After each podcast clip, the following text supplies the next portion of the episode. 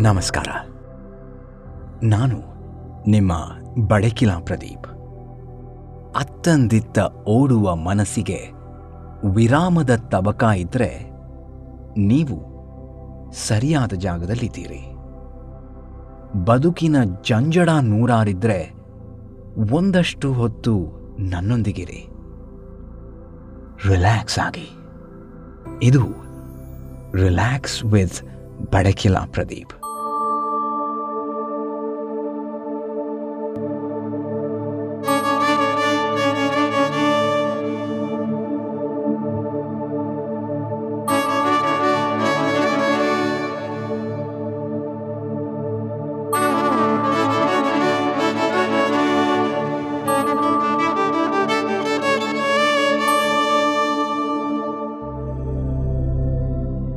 ನಾವೀಗ ಮಾಡ್ತಿರೋದು ಭಗವದ್ಗೀತೆಯೊಂದಿಗೆ ಬದುಕನ್ನರಿಯುವ ಪ್ರಯತ್ನ.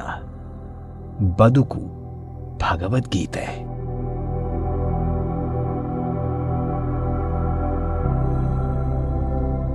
ಕ್ಷೇತ್ರ ಅಂದರೇನು?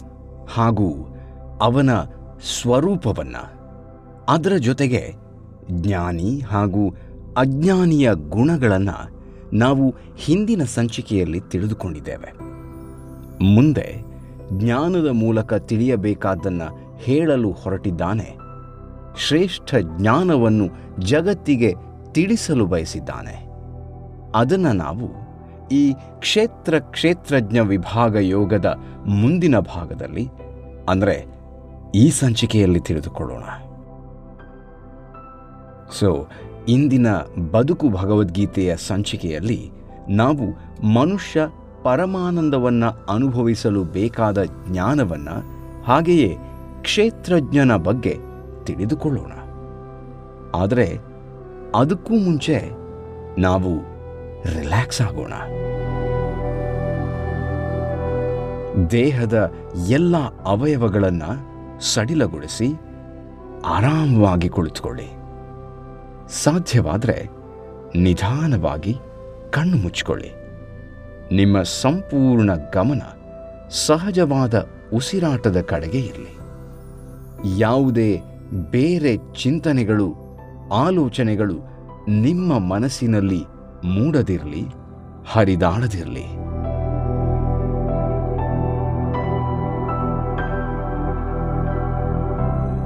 ನಿಮ್ಮೆಲ್ಲ ಸಮಸ್ಯೆಗಳಿಗೆ ಪೂರ್ಣ ವಿರಾಮವಿಡಲು ಶ್ರೀಕೃಷ್ಣ ಪರಮಾತ್ಮನೇ ಅವತಾರ ತಳೆದಿದ್ದಾನೆ ಅಂತ ಭಾವಿಸಿ.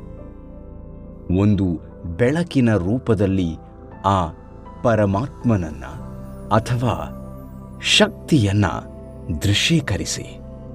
ಬೆಳಕಿನ ಮೂಲಕ ನಮ್ಮಲ್ಲಿ ಸಚ್ಚಿಂತನೆಯನ್ನು ಮೂಡಿಸುತ್ತಿದ್ದಾನೆ. ಸಂತೋಷವನ್ನು ನೀಡುತ್ತಿದ್ದಾನೆ. ನಿಮ್ಮ ಮನಸ್ಸು ಈಗ ಆರಾಮವಾಗಿದೆ. ನಿಮ್ಮ ಮನಸ್ಸು ಹೊಸ ಹೊಸ ಆಲೋಚನೆಗಳನ್ನು, ವಿಚಾರಗಳನ್ನು ತಿಳಿದುಕೊಳ್ಳಲು ಮುಕ್ತವಾಗಿದೆ. ಮನುಷ್ಯರೆಲ್ಲರೂ ತಿಳಿಯಲೇಬೇಕಾದ, ತಿಳಿದ ಮೇಲೆ ಪರಮಾನಂದವನ್ನು ಅನುಭವಿಸುವ ಜ್ಞಾನ ಅಂದರೆ ಅದು ಆಧ್ಯಾತ್ಮ ಜ್ಞಾನ. ಇದೇ ಅಧ್ಯಾಯದಲ್ಲಿ ಹಿಂದೊಮ್ಮೆ ಶ್ರೀಕೃಷ್ಣ ಹೇಳ್ತಾನೆ, ಜ್ಞಾನದ ಮೂಲಕ ತಿಳಿಯಬೇಕಾದ್ದನ್ನು ತಿಳಿಸ್ತೇನೆ ಅಂತ. ಅದೇ ಜ್ಞಾನದ ವಿಶ್ಲೇಷಣೆಯನ್ನ ನಾವು ಇಲ್ಲಿ ಕಾಣಬಹುದು.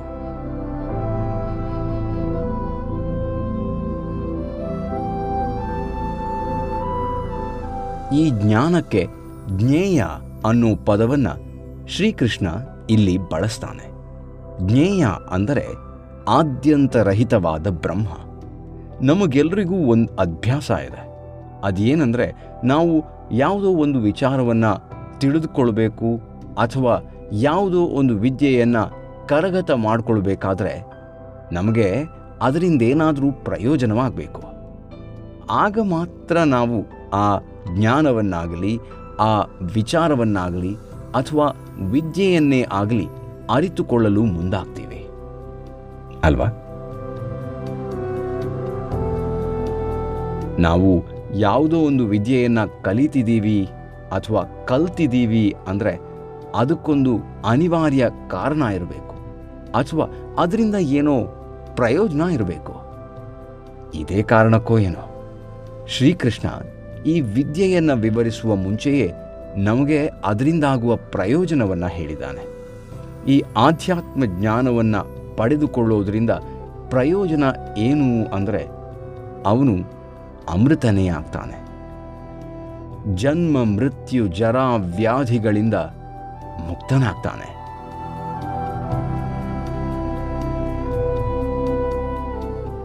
ಈ ಆಧ್ಯಾತ್ಮವನ್ನು ಇಂದ್ರಿಯಗಳಿಂದ ತಿಳಿದುಕೊಳ್ಳಬಹುದಾ? ಇಲ್ಲ, ಈ ಜ್ಞಾನ ಇಂದ್ರಿಯಗಳಿಂದ ತಿಳಿಯುವಂಥದ್ದು ಇದುವ? ಖಂಡಿತ ಅಲ್ಲ. ಹಾಗಾದರೆ ಇದನ್ನು ತಿಳಿದುಕೊಳ್ಳೋದು ಹೇಗೆ ಅನ್ನೋದಕ್ಕೆ, ಆ ಕುತೂಹಲಕ್ಕೆ ಶ್ರೀಕೃಷ್ಣ ಹೇಳ್ತಾನೆ ಇದು ಸ್ವಯಂ ಸಿದ್ಧವಾದ್ದು ಅಂತ. ಸಾಮಾನ್ಯವಾಗಿ ಒಂದು ವಿಚಾರವನ್ನು ಹೇಗೆ ತಿಳಿದುಕೊಳ್ತೀವಿ? ಪ್ರತ್ಯಕ್ಷ, ಅಂದರೆ ಎಲ್ಲೋ ಒಂದು ಕಡೆ ಹೊಗೆ ಕಾಣಿಸುತ್ತೆ. ಎರಡನೇದು, ಹೊಗೆ ಇದ್ದಲ್ಲಿ ಬೆಂಕಿ ಇರಲೇಬೇಕು ಅನ್ನೋ ಅನುಮಾನ. ಹೊಗೆ ಇದ್ದಲ್ಲಿ ಬೆಂಕಿ ಇದ್ದೇ ಇರುತ್ತೆ. ಬೆಂಕಿ ನೋಡ್ತೀರಾ? ಆಗ ನಿಮಗಿಲ್ಲಿ ಜ್ಞಾನ ಬಂತು. ಆ ಜ್ಞಾನವೇ ಅಥವಾ ಕಂಪ್ಲೀಟ್ ಆದಂತಹ ಪ್ರಾಸೆಸ್ ಏನಿದೆ, ಅದು ಅನುಭವವನ್ನು ಕೊಡುತ್ತೆ. ಪ್ರತ್ಯಕ್ಷ, ಅನುಮಾನ, ಜ್ಞಾನ ಹಾಗೂ ಅನುಭವ ಈ ನಾಲ್ಕು ವಿಚಾರಗಳಿಂದ ಒಂದು ವಿಚಾರವನ್ನು ನಾವು ತಿಳಿದುಕೊಳ್ತೀವಿ. ಇದು ಸರ್ವೇ ಸಾಮಾನ್ಯ ಹಾಗೂ ಇದು ಲೌಕಿಕ ತರ್ಕ. ಈ ವಿಚಾರಗಳಿಗೂ ನಿಲುಕದ ಜ್ಞಾನ ಅಥವಾ ವಿಚಾರ ಅಂದರೆ ಈ ಆಧ್ಯಾತ್ಮ ಜ್ಞಾನ ಅನ್ನುತ್ತಾನೆ ಶ್ರೀಕೃಷ್ಣ.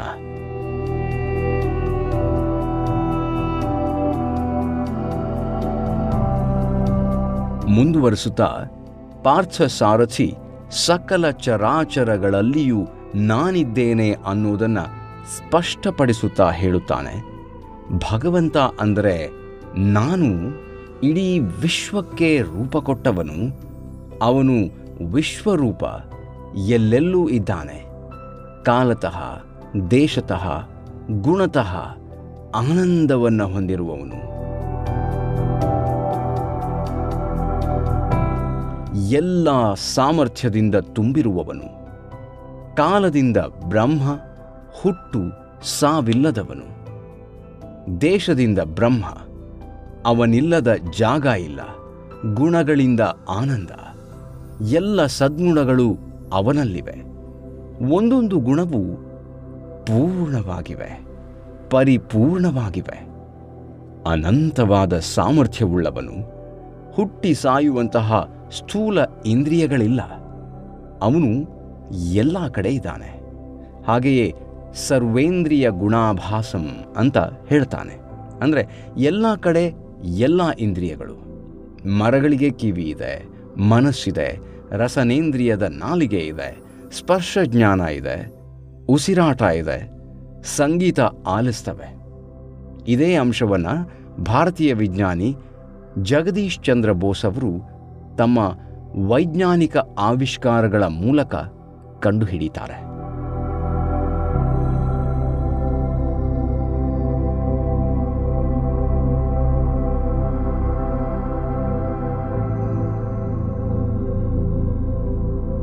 ಈ ಕಥೆ ನಮಗೆ ನಿಮಗೆಲ್ರಿಗೂ ಗೊತ್ತಿದೆ. ಕೇಳಿಲ್ಲ ಅಂದರೆ ನಮ್ಮ ರೀಚಾರ್ಜ್ ವಿತ್ ಬಡಕಿಲಾ ಪ್ರದೀಪ್ ಸಂಚಿಕೆಯೊಂದರಲ್ಲಿ ಈ ವಿಚಾರವಾಗಿ ಉಲ್ಲೇಖ ಮಾಡಿದ್ದೀನಿ. ಅದನ್ನು ನೀವು ಖಂಡಿತ ಕೇಳಬಹುದು. ಆಧ್ಯಾತ್ಮ ಜ್ಞಾನವನ್ನು ತಿಳಿಯೋದು ಅಷ್ಟು ಸುಲಭ ಇಲ್ಲ. ಇಲ್ಲಿ ಶ್ರೀಕೃಷ್ಣ ಹೇಳುವ ಆಧ್ಯಾತ್ಮ ಜ್ಞಾನವನ್ನು ತಿಳಿದ್ರೆ ಭಗವಂತನನ್ನು ಪರಿಪೂರ್ಣವಾಗಿ ಅರಿತಂತೆ. ಅವನನ್ನು ಪೂರ್ಣವಾಗಿ ತಿಳಿಯೋದಕ್ಕೆ ಸಾಧ್ಯ ಇಲ್ಲ. ಸಮುದ್ರದಲ್ಲೇ ಇರುವ ಮೀನು, ಸಮುದ್ರದ ಅಗಾಧತೆ, ಆಳ, ವಿಸ್ತಾರ ತಿಳಿಯೋದಕ್ಕೆ ಸಾಧ್ಯನ? ಹಾಗೆಯೇ ಭಗವಂತನನ್ನು ಕೂಡ ಪೂರ್ಣವಾಗಿ ತಿಳಿಯೋದಕ್ಕೆ ಸಾಧ್ಯ ಇಲ್ಲ. ಅವನಲ್ಲಿ ಗುಣ ಮಾತ್ರ ಇದೆ, ಜ್ಞಾನ ಮಾತ್ರ ಇದೆ. ನಮ್ಮಲ್ಲಿ ಗುಣದೋಷಗಳು ಅಜ್ಞಾನ ಎಲ್ಲ ತುಂಬಿಕೊಂಡಿದೆ.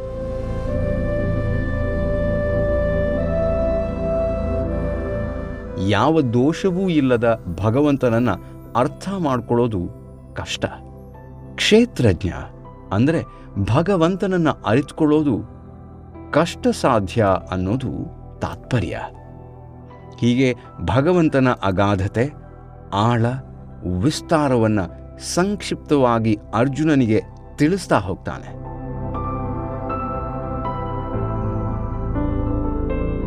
ಇತಿ ಕ್ಷೇತ್ರಂ ತಥಾ ಜ್ಞಾನಂ ಜ್ಞೇಯಂ ಚೋಕ್ತಂ ಸಮಾಸತಃ.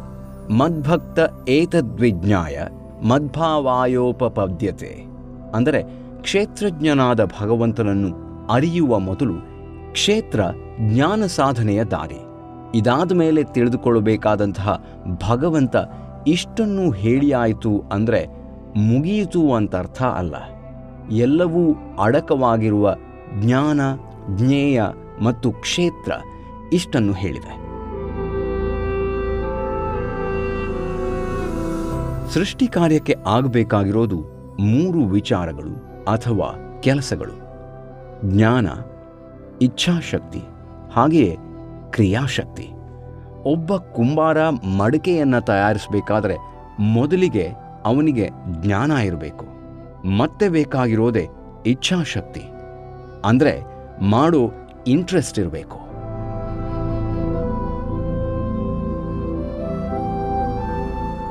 ಇನ್ನು ಕೊನೆಯದು ಕ್ರಿಯಾಶಕ್ತಿ. ಮಡಕೆ ಮಾಡಬೇಕು ಇಲ್ಲ ಮಡಕೆ ಮಾಡೋದಕ್ಕೆ ಶುರು ಮಾಡಬೇಕು. ಸೊ ಈ ಮೂರು ಗುಣಗಳನ್ನು ಹೊಂದಿದ್ರೆ ಸೃಷ್ಟಿ ಸಾಧ್ಯ. ಆದ್ದರಿಂದ ಇಲ್ಲಿ ಭಗವಂತನನ್ನ ಕುಂಬಾರನಿಗೆ ಹೋಲಿಸಲಾಗತ್ತೆ. ಅಲ್ಲದೆ ಕೇವಲ ಪಾಂಡಿತ್ಯದಿಂದ ಮೋಕ್ಷ ಸಿಗೋದಿಲ್ಲ. ಜ್ಞಾನದ ಜೊತೆಗೆ ನನ್ನ ಭಕ್ತನಾಗಬೇಕು, ನನ್ನಲ್ಲಿಯೇ ಲೀನನಾಗಬೇಕು, ತನ್ಮಯನಾಗಬೇಕು. ಆಗ ನೀನು ನನ್ನನ್ನೇ ಸೇರುವೆ ಅಂತ ಹೇಳ್ತಾನೆ ಭಗವಂತ.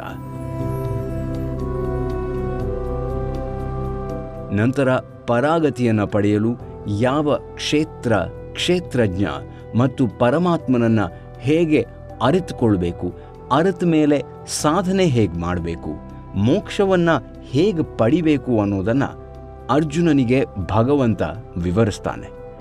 ದೇಹದಲ್ಲಿರುವ ಆತ್ಮನನ್ನು ಶುದ್ಧ ಬುದ್ಧಿಯ ಸಹಾಯದಿಂದ ಕೆಲವರು ಧ್ಯಾನದ ಮೂಲಕ ಹೃದಯದಲ್ಲಿ ನೋಡ್ತಾರೆ.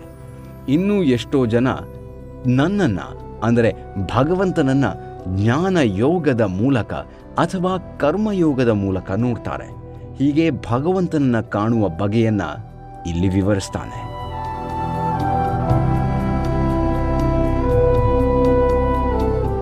ಈ ಅಧ್ಯಾಯದುದ್ದಕ್ಕೂ ವ್ಯಾಪಕಾರ್ಥದಲ್ಲಿ ಕ್ಷೇತ್ರ ಕ್ಷೇತ್ರಜ್ಞ ಎಂಬುದನ್ನು ಹೇಳಿದ್ದಾನೆ. ಅಂದರೆ ಪ್ರಕೃತಿ, ಪುರುಷ, ಕಾರ್ಯ, ಕಾರಣ ಇವುಗಳನ್ನು ವಿವರಿಸಿದ್ದಾನೆ ಶ್ರೀಕೃಷ್ಣ.